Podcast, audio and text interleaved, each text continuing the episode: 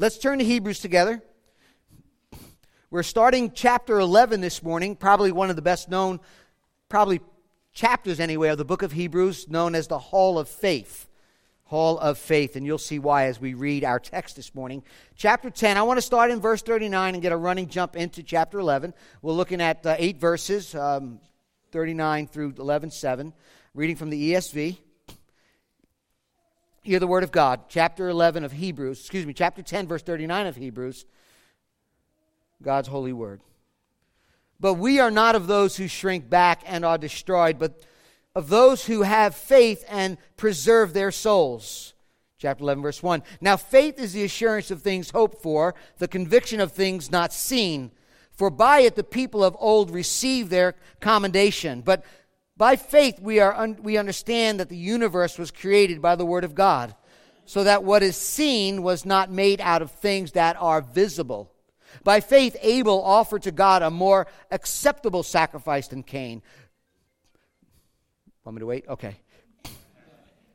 through which he was commended as righteous, God commending him by accepting his gifts. And through faith, though he died, he still speaks. By faith, Enoch was taken up so that he should not see death, and he was not found because God had taken him. Now, before he was taken, he was commended as having pleased God. Verse 6 And without faith, it is impossible to please him. For whoever would draw near to God must believe that he exists and that he rewards those who seek him. Verse 7. By faith, Noah, being warned by God concerning events as yet unseen, in reverent fear, constructed an ark for the saving of his household. By this he condemned the world and became the heir of the righteousness that comes by faith. May God add a blessing to the reading of his word this morning.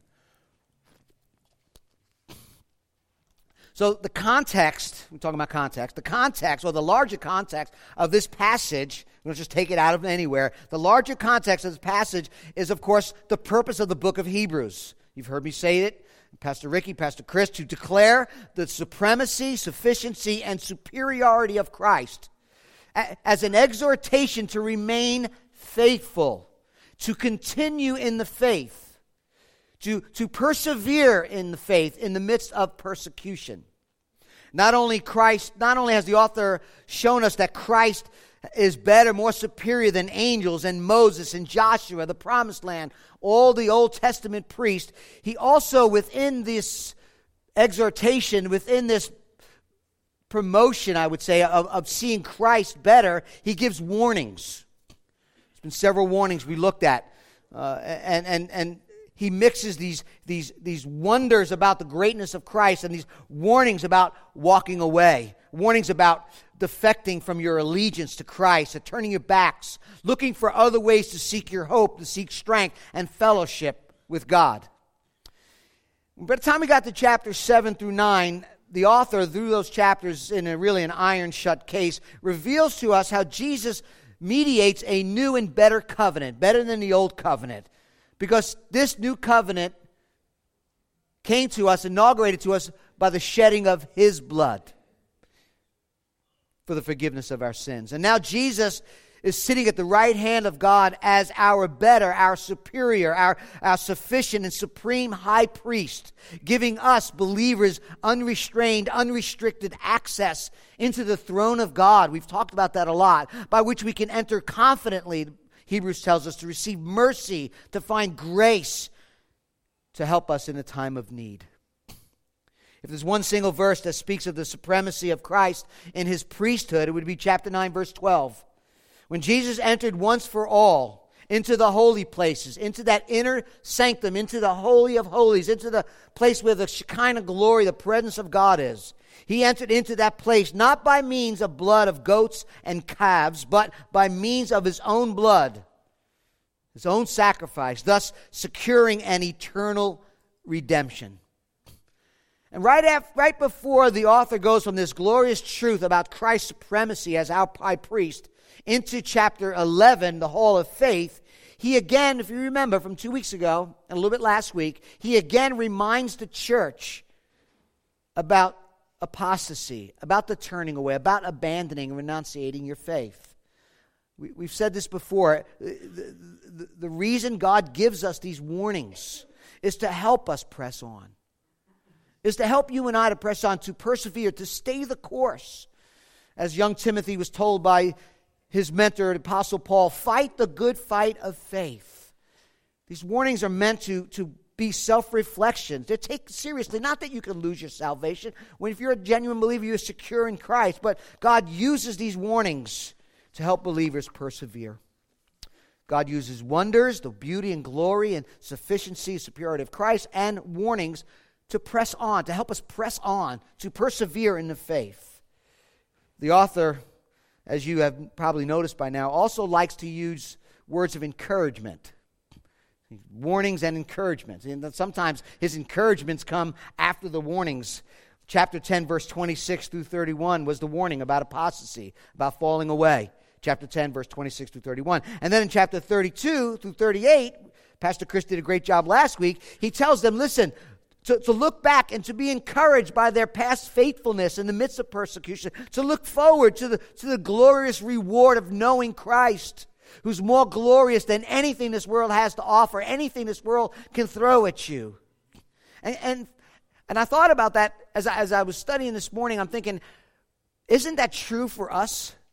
Aren't we, don't we need to be reminded of God's faithfulness? When, when we struggle, when we face hardships and difficulties in our lives, it's amazing how I, I'll talk about me, how I forget about God's faithfulness in the past.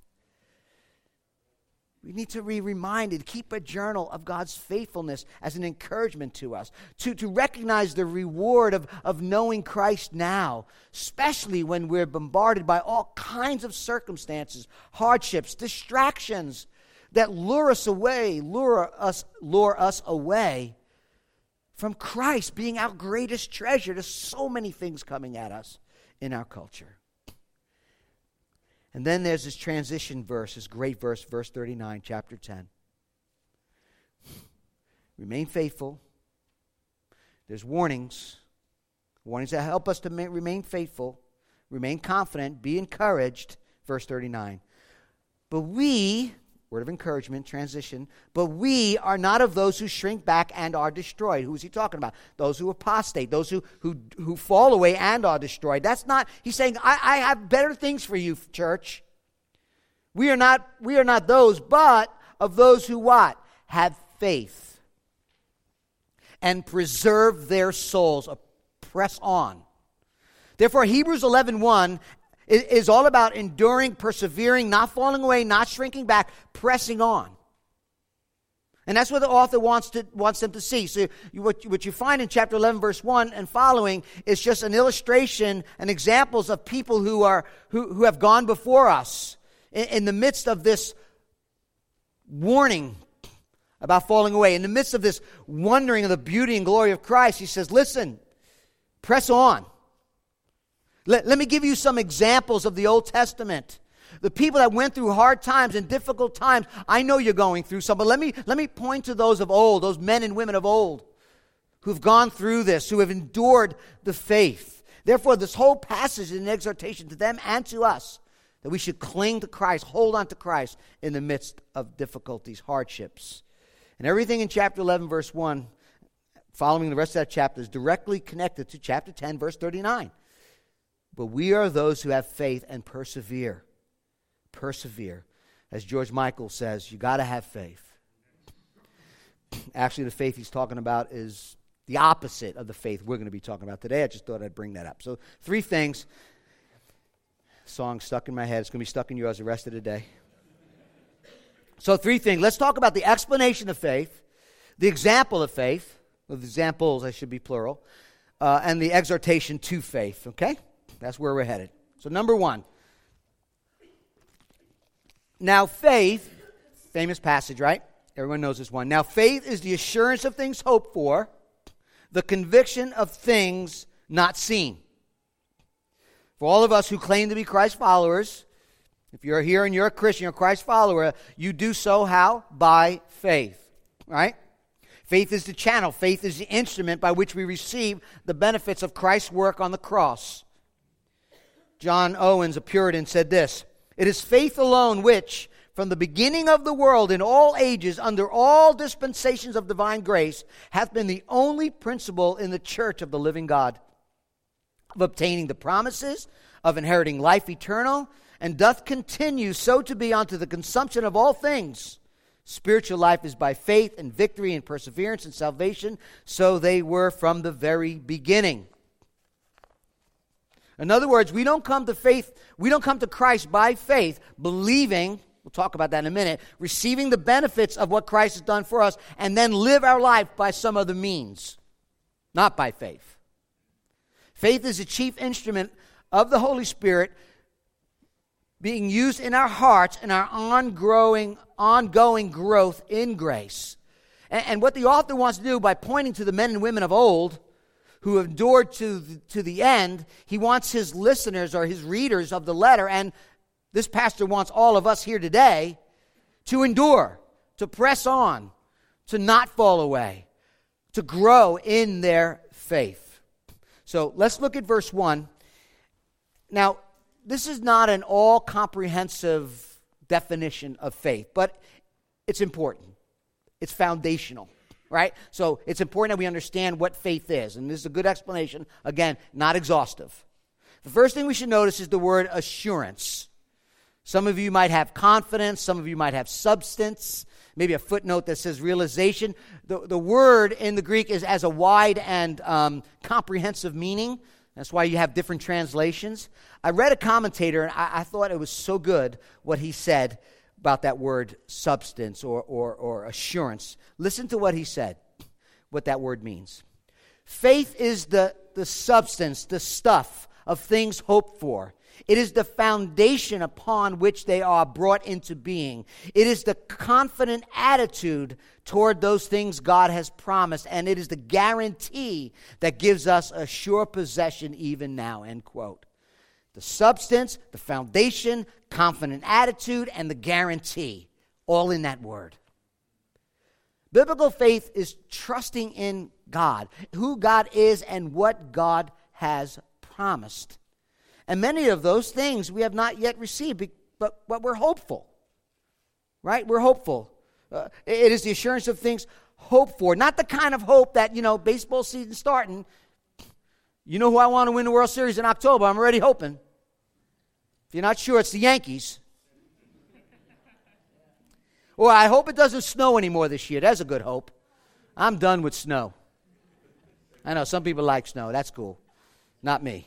If it never snowed again, I'd be happy.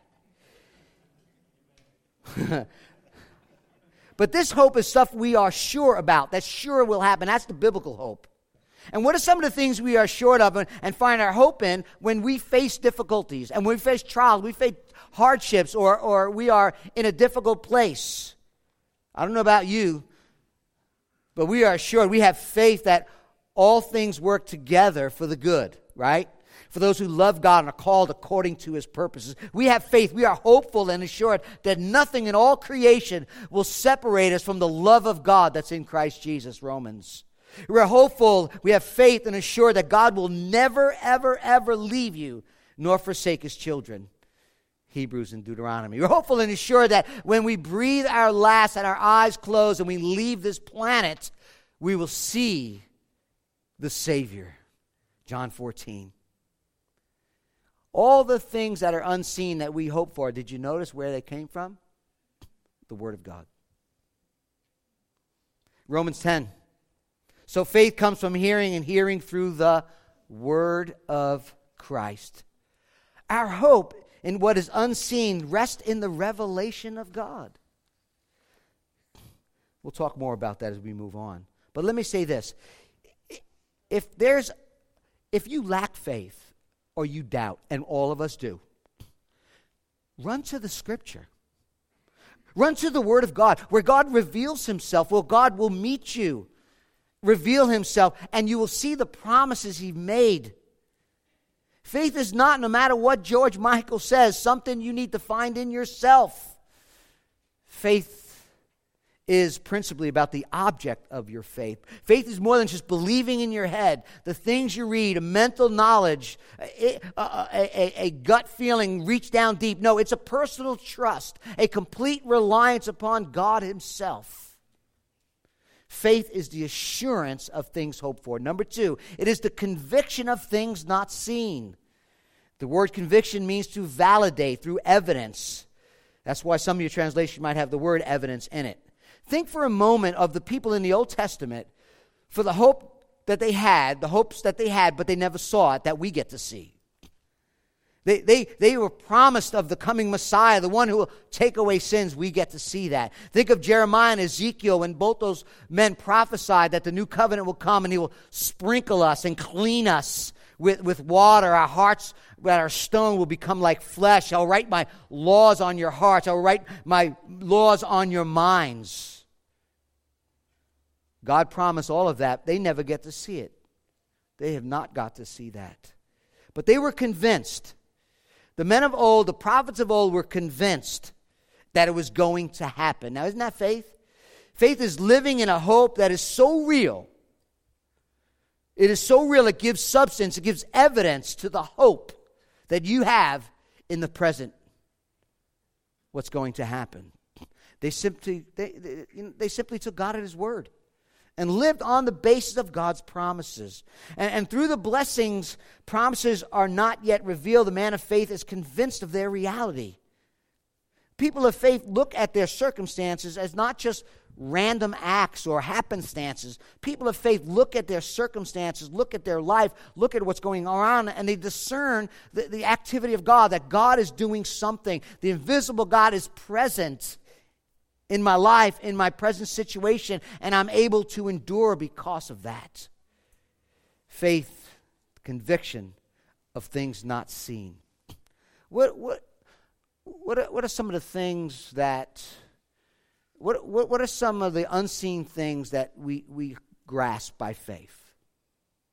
Justification, forgiveness of sins, the Apostle Paul told this to the Ephesian church. He said this Blessed be the God and Father, chapter 1, of our Lord Jesus Christ, who has already blessed us, the church, in Christ with every spiritual blessing in the heavenly places, the unseen. And he goes on to say what some of those unseen things are that, that we are to believe and trust our election in Christ, our adoptions as sons of God, our holiness in God's sight, our redemption through the blood of Jesus Christ, our forgiveness of sins, all a matter of grace given to us. Spiritual blessings in the heavenly places. Now, how do all that become real? How do those things become our strength, our joy, our hope? By faith. By faith, by believing what God has said. All those things, by faith, are promised to us through the gospel of the Lord Jesus Christ. Through the gospel of Jesus Christ, we receive those things by faith. Let me ask you this question Would you rather have a weak faith, W E A K, a weak faith, in a sure promise of God, or a strong faith, a deep conviction, and a promise that God never made. I thought about that this week. I was wondering how many people put their faith and trust into something God never promised. I can't help but think of the naming and claiming prosperity gospel people who claim something that God never said. With money, wealth, or, or any other thing that inflates God to some sort of genie in heaven. And I'm not promoting, and I don't think Scripture promotes weak faith, but our conviction of things not seen and the hope of things not seen had better be, ought to be, in the things that God has really promised, right? True faith in God's promises are possible because there's nothing that can hinder God. Faith in God knows that He is of infinite power, but it does not presume on that power. Rather, faith chooses to follow God wherever He leads, trusting Him all the way, no matter what the results. Just like Jesus did, Abba, Father, all things are possible, yet not what I will, but your will be done. True faith in God knows his power to do all things, but submits to his will, knowing that he is good, he is wise, he is loving, he is faithful. False teachers like Kenneth Hagin and Benny Hinn and Copeland, yeah, Osteen teach you to speak into existence financial wealth, physical healing, that the spiritual laws, catch this, if you don't know the word faith theology, that the spiritual laws of the universe work on this force of faith, having faith in faith. And even God is subject to this force of faith. Words can be manipulated actually create realities, these law of these faith force operate independently of the sovereignty of God. And even God Himself, they will tell you, is bound by this force of faith. That's idolatry. That's not biblical faith. That is not biblical faith. That turns us into little gods running around trying to think we're the sovereign ones. I'm reminded as I was studying the, the three Jewish boys in Babylon. Bow down and worship the golden idol, Nebuchadnezzar. If not, we're throwing you in the fiery furnace, cook you like a roasted chicken. Shadrach, Meshach, Abednego, or since you have kids, Rack, Shack and Benny, right? They knew their Bibles. They knew the first commandment don't worship anyone but God Himself. And they trusted God. know what they said? They said, Oh, Nebuchadnezzar, we don't need to answer you this. The answer is no. If this be so, our God, whom we serve, is able to deliver us from the burning, fiery furnace, and he will deliver us out of your hand, O God. O, o King, excuse me. But if not, be it known, O King, that we will not serve your gods or worship the golden image that you have set up. Either he's going to rescue us, excuse me, he's going to rescue us, or he's going to take us out of here. But either way, we know our Bibles. God is able God is strong enough. God has infinite power. God is with us. God has given us His word. We're going to hope in the unseen as we enter into this, trusting in our God regardless of the results. That's biblical faith.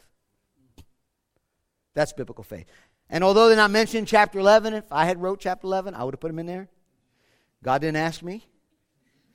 They received their commendation because Jesus showed up in the fiery furnace. They weren't cooked like roasted chicken. Jesus shows up and he spares them.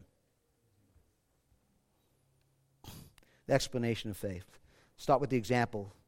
By faith, 19 times it's written, I believe, in this chapter. We understand that the universe was created by the Word of God, so that what is seen was not made out of things that are visible.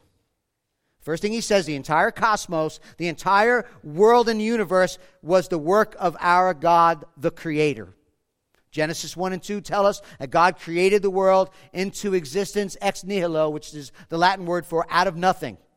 Universe was formed by simply God speaking, His word, His command, let there be, and everything came into existence. We understand this by faith, unless some of you were there. I wasn't there.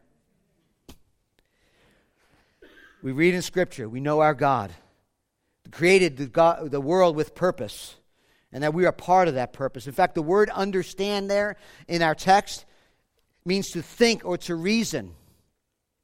Faith is reasoning and thinking and perceiving that there's a material world, there's got to be a creator. Right? Like a, like a good song or a good instrumental or, or, the, or, or just a good, uh, maybe a good painting, like it didn't just show up. There's a creator who created. The faith is, that the author is talking about is not a blind, stupid, gullible, uh, you know, unintelligent, hollow faith. It's a rational and substantial because the divine word is the word of power, and the power of God also creates and brings illumination. The origin of all things by the creative power and word of God because he revealed it to us. His revelation, his showing us how, or at least revealing to us how he created calls for the response of faith. You understand that? Creation calls for the response of faith. The heavens declare the glory of God, and the sky proclaim his handiwork. Not the Big Bang Theory. Good show, but not it. Not Darwinism, evolution, species evolved into another species. That's why in Genesis it says over and over again, according to its own kind, according to its own kind, according to its own kind. MacArthur writes this Evolution, with its theory of chaos and its theory of unintelligent matter existing in random features, organizing itself by chance into highly complex forms, and ultimately to the level of human intelligence and personality, is so preposterous and so impossible and so scientifically inaccurate that no honest person could believe it. Evolution is a violation of all that modern science knows to be true. End quote. Now, whether you believe in the one day theory or not, that's we could, we could discuss that. I, am a, I'm a literal one day guy, but I know people love Jesus that, that, that would disagree with me, and that's okay. But God is the creator of the universe. It was created by the infinite, uh, omnipotent power of God. It really takes, I think, greater faith to look at this design and this beauty and this glory and say it was made by no design at all. Can it be, can it be that we love to kill unborn children? Could it be, not we, the world, could it be that there's so much hopelessness, there's so much anxiety in the world because we have bought into this lie? We've bought into this lie that we have no creator, no, no, pers- you know, no eternal purpose we, we've come from slime where there's no reason or purpose in our lives. What if we truly believe that God created us in his imago Dei, in his image and likeness, endowed every single human being with dignity, value, and honor, who have real purpose, real meaning? What if we got our identity from that? That would set us free. You don't need to go and prove yourself so that people will give you dignity, value. It has been bestowed upon us because we believe by faith that God created the universe, men and women. Faith in the creative power of God, faith in the provision of God. Look at verse 4. By faith, Abel offered to God a more acceptable sacrifice than Cain, through which he was commended as righteous, God commending him by accepting his gift. Now, we move from creation, Genesis 1 and 2, to Genesis chapter 5, 4, chapter 4, right? So many of you know the story, right? Adam and Eve had two sons. One is Cain, one is Abel. Cain was a man of agriculture, Abel, the man, was a shepherd. Both of these men, if you read in Genesis 4, came to worship God. They understand they needed to come to worship their Creator, and they brought offerings. Cain brought something from the field. Abel, chapter 4, verse 4 says, brought the firstborn of his flock and of their fat portions. And what happened is God favored, if you read in Genesis, God favored Abel's sacrifice, but rejected Cain's sacrifice. In fact, Cain got downright angry about it, was not happy. And God said, Listen, Cain, do what's right, and I, you'll be accepted. But if you don't do what is right, sin is crouching at your door. It desires to have you, but you must master it. Don't let it overtake you. Cain didn't listen to God. he nursed his anger, and what did he do? He killed his brother, Abel. And the Lord said, What have you done? I hear your voice of your brother's blood crying for me in the ground. And then Cain was banished from the presence of the Lord. But the Bible doesn't say exactly why God favored Abel's and not Cain's sacrifice. Some people say, some commentators will tell you, that the reason that Abel's sacrifice was, was accepted and, and Cain wasn't is because Abel understood that he was a sinner and offering up a sacrifice the animal, the, the, remember what the Bible says, without the shedding of blood, there's no forgiveness of sin. And he knew he was a sinner. And what sinners do? Sinners bring sacrifices of blood for atonement for sins. Abel understood that. Even though the law wasn't given yet, many years later, but Abel understood that sacrifice because his father Adam, remember, sinned against God, tried to hide himself and cover himself. What did God do? He shed the blood of an animal and clothed him. It's possible. It's possible. Maybe that's the reason why Abel was accepted, understood he was a sinner, brought the sacrifice. Maybe.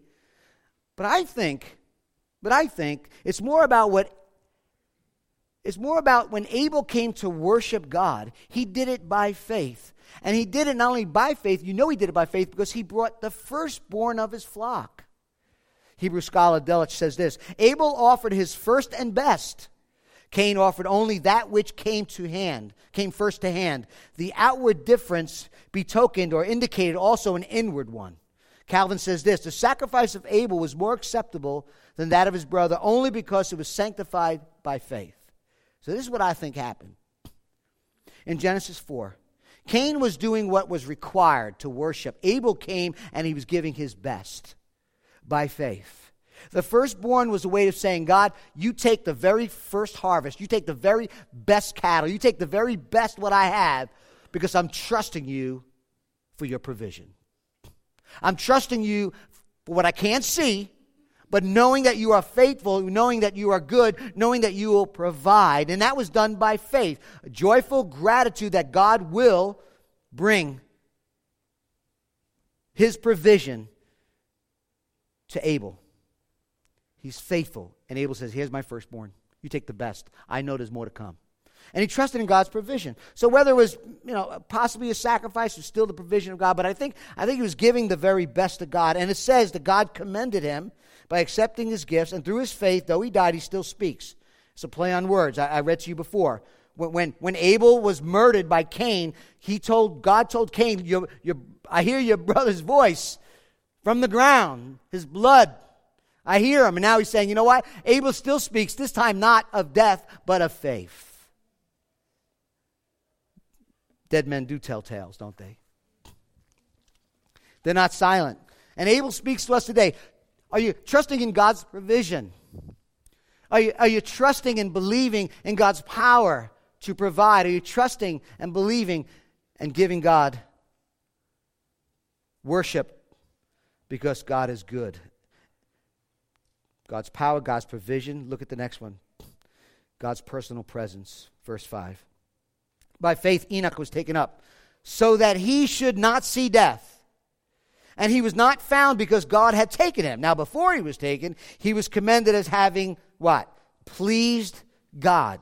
Do you know there are only four verses in the Bible about Enoch?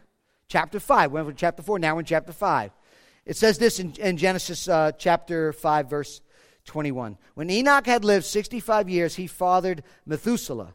How's that for a name? You looking for a name? Methuselah. Here's a Bible quiz. What, what's, what's different about Methuselah than any other man that ever lived? Lived the longest. How long? 969, was that right? 969 years. I, I don't even want to live. No, never mind. Can you imagine? I'm like 800 years old. I'm done. I, have had enough. I've seen it all. But anyway, all right. Sorry for a side note. Anyway, um, so Methuselah, Enoch walked with God after, after he fathered Methuselah 300 years and had other sons and daughters. Thus, all the days of Enoch were 365 years. And then it says again, Enoch walked with God. And he was not, for God took him. What's interesting in this text is in, in the Hebrew Old Testament, it says Enoch walked with God in the Hebrew Old Testament. In the Septuagint, which is the Greek Old Testament, which is very popular in that day, it says Enoch pleased God. And what the author of the, the Septuagint is trying to say is only he who pleases God walks with God and enjoys a relationship with him. He's kind of saying the same thing walking with God, pleasing God by faith. Isn't that something that, that you would love? I know I would. When I, when I leave planet Earth, not 900 years later, but when I leave, someone would say, you know what? he walked with God. His faith pleased God. He was walking intimately with God. Isn't that what it means to walk with God? Having a living relationship. When God comes into your life, when Christ comes into your life and you have a personal encounter with Christ, it just it goes more from it, go, it doesn't just stay in the rational. I, I know there's a God. I believe in God. I even I even go to you know Christmas service and Easter and I get it but it becomes a personal encounter with God of the heart. Enoch enjoyed intimacy, a fellowship, a joy of company between God and him. Kent Hughes says, Two cannot walk together unless they have the same destination and follow the same path. This Enoch did with God. There is one other requirement in walking together. Two must not only be traveling on the same place, on the same path, but they must also go to this by the same pace. Enoch was in step with God. Don't you want to be in step with God? It wasn't two equals walking together. I get that, but what a privilege. And it says that because Enoch walked with God, it says God took him. It's like, all right, we're done. Come home to glory. You're not going to die. Sort of like, uh, who was it? Elijah? Elijah was taken up in a whirlwind. So Enoch never died. God just called him home. That's the way to go. Okay, beam me up, Lord. And look what it says this intimate walk with God pleased him. Look, verse 6, great verse. Without faith, it is impossible to please him. For whoever would draw near to God must believe that he exists and rewards those who seek him. So, this faith is drawing near, it pleases God, is twofold. It is a faith that believes, first, that God exists, and second, that he rewards those who diligently seek him. Who diligently seek him. Hmm. Again, it's not the power of faith in faith. It, it, is, it is faith in God, seeking God. Not your higher power, not whatever you call him. The God of Scripture, Jesus of Nazareth. Faith has an object. God is the supreme and eternal object of all true faith. So here's Enoch in the midst of a broken, twisted, jacked up world, wicked generation, walking intimately with God, and, and, and, and the author takes his life walking with God and uses it as a springboard and says, God rewards those who seek him. You got to ask the question what is the reward? What is the reward? Is it grace? Think of being, think of being Enoch for a moment, walking in this generation of, of wickedness that he was raised in. And, and what, what is the reward? Is it joy? Is it strength? Is it grace? Is it wisdom? I think all of that, yes. But I think if we said, Enoch, tell us what is the, the greatest reward, the greatest treasure in the midst of this fallen and broken world, I think he would say, limitless entrance into the intimate presence of God. God Himself, which F.F. F. Bruce says, the reward desired by those who seek Him is the joy of finding Him. He himself proves to be their exceeding joy, end quote. The ultimate reward is God himself. God rewards those who seek him by faith, not those who seek his rewards or imagine somehow they can earn him, but ultimately by faith having a relationship with him. From God flows all the grace and mercy and forgiveness. One of the things that we have to be very careful of as a people as God's people is that we are not getting caught up, wrapped up into the rewards, although the rewards in Scripture, but we want to make sure our greatest treasure, our, greatest prize, our, our, our greatest, what we, what we seek after the most is God Himself, not the things that God gives us. And I say that to all of us because that's so true. It means that we are, we are to seek that which is chief the chief end of our lives, the purpose by which we were made, and that is the glory of God and enjoyment of God Himself. For Christ also suffered once for sins, the righteous for the unrighteous, that He might bring us to God. That's the end. 1 Peter 3. The examples of faith, the explanation of faith, the examples of faith, and then we'll end on the exhortation. I, I'm going to use verse 7 to talk about faith, your faith, my faith. By faith, Noah, being warned by God concerning events as yet unseen, in reverent fear, constructed an ark for the saving of his household. By this, he condemned the world and became the heir of the righteousness that comes by faith. Now, many of you know the story. Noah and his family living again in the midst of a depraved, ungodly generation. God comes to him and says, Yep, I know you're living on dry land. There's not a, a river or, or an ocean around, but what I want you to do, I want you to buy this, build this gigantic vessel, size of a battlefield, a football and a football field and a half, I think they said, and gather your families and your animals because I'm going to destroy mankind. No water around. And God comes to him in Genesis 6 says, For behold, I will bring a flood upon the water, upon the earth, destroy all flesh, in which is the breath of life under heaven. Everything on the earth will die. But I will establish my covenant, God says, with you. God's a covenant maker. And you shall come into the ark, you and your sons, your wife and your wife's sons with you. 120 years. He's building the ark. And there are two things Noah believed that were unseen by faith, uh, uh, being warned by God concerning events yet unseen. Two things. Number one, the great flood. Hasn't happened yet. Number two, salvation. Is this ark going to float? Am I going to get it right? That is faith in unseen things, I'll tell you. Not one shred of proof, but the Word of God, the declaration of God, the promise of God. Faith that Noah heard the Word, obeyed the Word, trusted and believed what God has said. He said it, he did it reverently. The word reverently is to, to act cautiously, reverent, stand in awe right? So, so Noah, Noah hears what's going to happen. Noah believes God. Noah starts building his boat out of honor and respect and awe of God, like, this is serious. I'm going to do exactly, nope, don't put that there. That goes over here. I'm reading the blueprints, right? No, we're doing it just the way God said. His trust in God led to his salvation. Climbed into the ark and lived. And we also know that Noah pleased God, just like Enoch, because it says in Genesis 6 that he walked with God. That he walked with God, applying a relationship, just like Enoch. And by his faith in action, the text tells us that he condemned the world. By his faith in action, he condemned the world. How did he do that? He was a witness. First Peter, excuse me, Second Peter 2 tells us he was a herald of righteousness. There is good old Noah, man, preaching the gospel. The flood's coming. They're like, yeah, you're crazy, old man. The flood is coming. The flood is coming. God's judging the world. Take safety, you know, whatever. He says he was a, a proclaimer of the gospel, Second Peter. But not only was it his words that he spoke, as witness that he spoke, but the work every day for 120 years. He's building this boat. You think people didn't come by and go, that guy's crazy? I'm telling you, there's a flood coming. never rained. I don't even know what you're talking about.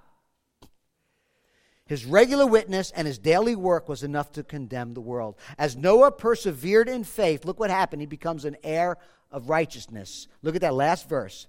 He became the heir of the righteousness that comes by faith. Now, give me a couple more minutes and stay with me. This is really important.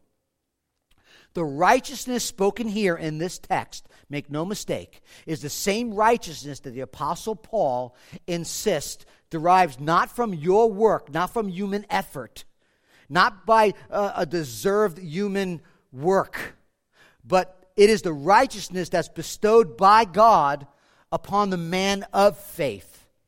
The point the author is making, we need to see this morning, is that this righteousness is actualized, imparted by God by faith.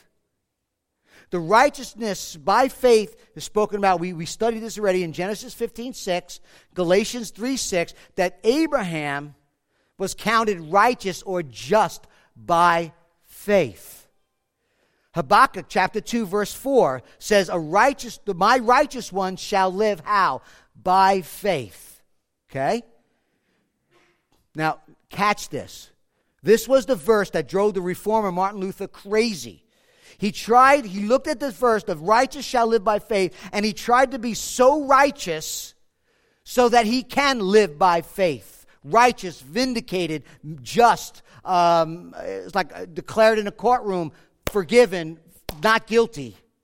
And Martin Luther looked at this verse, the righteous shall live by faith, and he hated God because he said, he, he thought God was saying, you need to obtain this intrinsic righteousness and then walk by faith. Luther knew he was a wicked sinner like the rest of us. It wasn't until he realized that what God was asking him to do was not to gain his own righteousness, some intrinsic righteousness, but a righteousness that God gives to us by faith, freely through grace alone, by faith alone, in Christ alone, to people who don't have righteousness of their own. Luther called it an alien righteousness, a righteousness that God, in His grace, was making available to those who would receive and embrace it not through moral achievements or activity, but receive it by faith. And the moment Luther understood that, what the Bible was saying, he came to realize, as Noah did, as Abraham did, as Paul did, there's a right standing, there's there's a righteousness that belongs to somebody else. A righteousness that is outside of us, a righteousness that is alien to us, a righteousness that is imputed to us, and his name is Jesus the Christ, the spotless Lamb of God, who lived that perfect life we could never live. This is what Luther said When I grasped that the justice of God is that righteousness. He thought the justice of God was going to come down on him because he wasn't righteous. He says, When I grasped that the justice of God is that righteousness by which grace and sheer mercy God justifies us through faith, he says, I felt myself to be reborn and to have gone through open doors into paradise. The whole of Scripture took on a new meaning, whereas before the justice or the righteousness of God had filled me with hate, now it became to me inexpressibly sweet to greater love. The righteousness in our text in chapter 11 verse 7 of the old testament saints that righteousness by faith in christ alone by faith alone was for the old testament saints and for the new testament saints that's what he's saying we look back to the cross. They look forward to the cross. We look back to the work of Christ. They look at the shadows and, and, the, and the types and the foreshadows pointing to the Messiah, to the new covenant.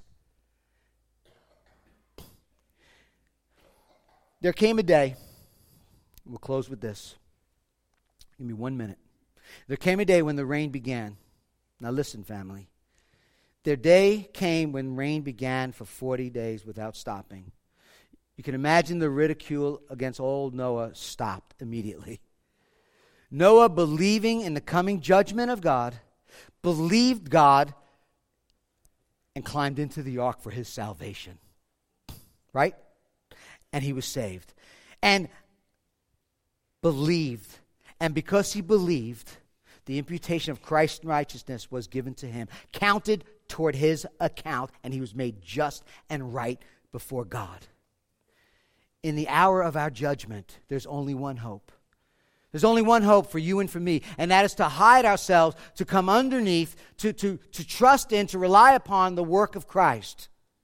Faith in God wonders at his power. Faith in God worships him in his provision. Faith in God walks with him personally. Faith in God obeys his word promptly. But most importantly, faith that pleases God is treasuring and trusting in Christ alone, glory in Christ alone. He is our salvation alone. He alone gives us forgiveness. He alone is our hope.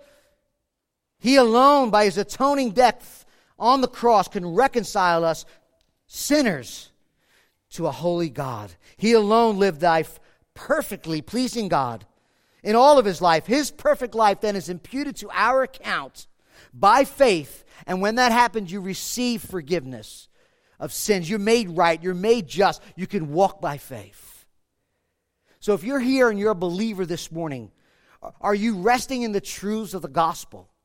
On all that Christ has accomplished? Are you running to Him and fellowshipping with Him? Is the gospel shaping your heart? Is the gospel changing your life? Is the truths of the gospel, of what God has promised and what your hope is in, changing the way you make decisions, the way you have relationships? You're growing in your faith. Maybe here this morning you have never come to the personal encounter with the living God. He invites you to come to trust Him. He said, You're a sinner. He said, All have sinned and fall short of the glory of God. He said, Sin will not come into my presence ever. I am a perfect and holy and just God.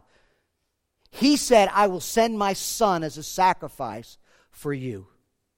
Jesus comes on the scene, lives that perfect, righteous life that you can't live, and dies in our place as our atoning sacrifice, sheds his blood on the cross, rises from the dead, and says, Come to me. Believe and trust in me. Have you done that? Ha- have you trusted in Christ? Are you relying upon Him for your salvation, for your justification? I invite you to come to Him. He invites you to come. Acknowledge your sin, trust in His work, believe He died for you and rose for you. We're going to sing a song. The song goes like this In Christ alone my hope is found. He is my light, my strength, my song. The cornerstone is solid ground, firm through the fiercest drought and storm. He's a gift of love, the gift of righteousness. On the cross he died the wrath of God was satisfied. For every sin on him was laid, wherein the death of Christ I live. So we're going to sing that song. We're going to respond in faith, trusting what Jesus has done. Father, we ask now as we respond as only we can, and that is by faith. Trusting in the perfect sacrifice of Christ. And also trusting in your provision, trusting in your power, trusting in your personal care for us. Let us sing to you, not to the screen, to you. And may you grant us faith today. In Jesus' good name, amen.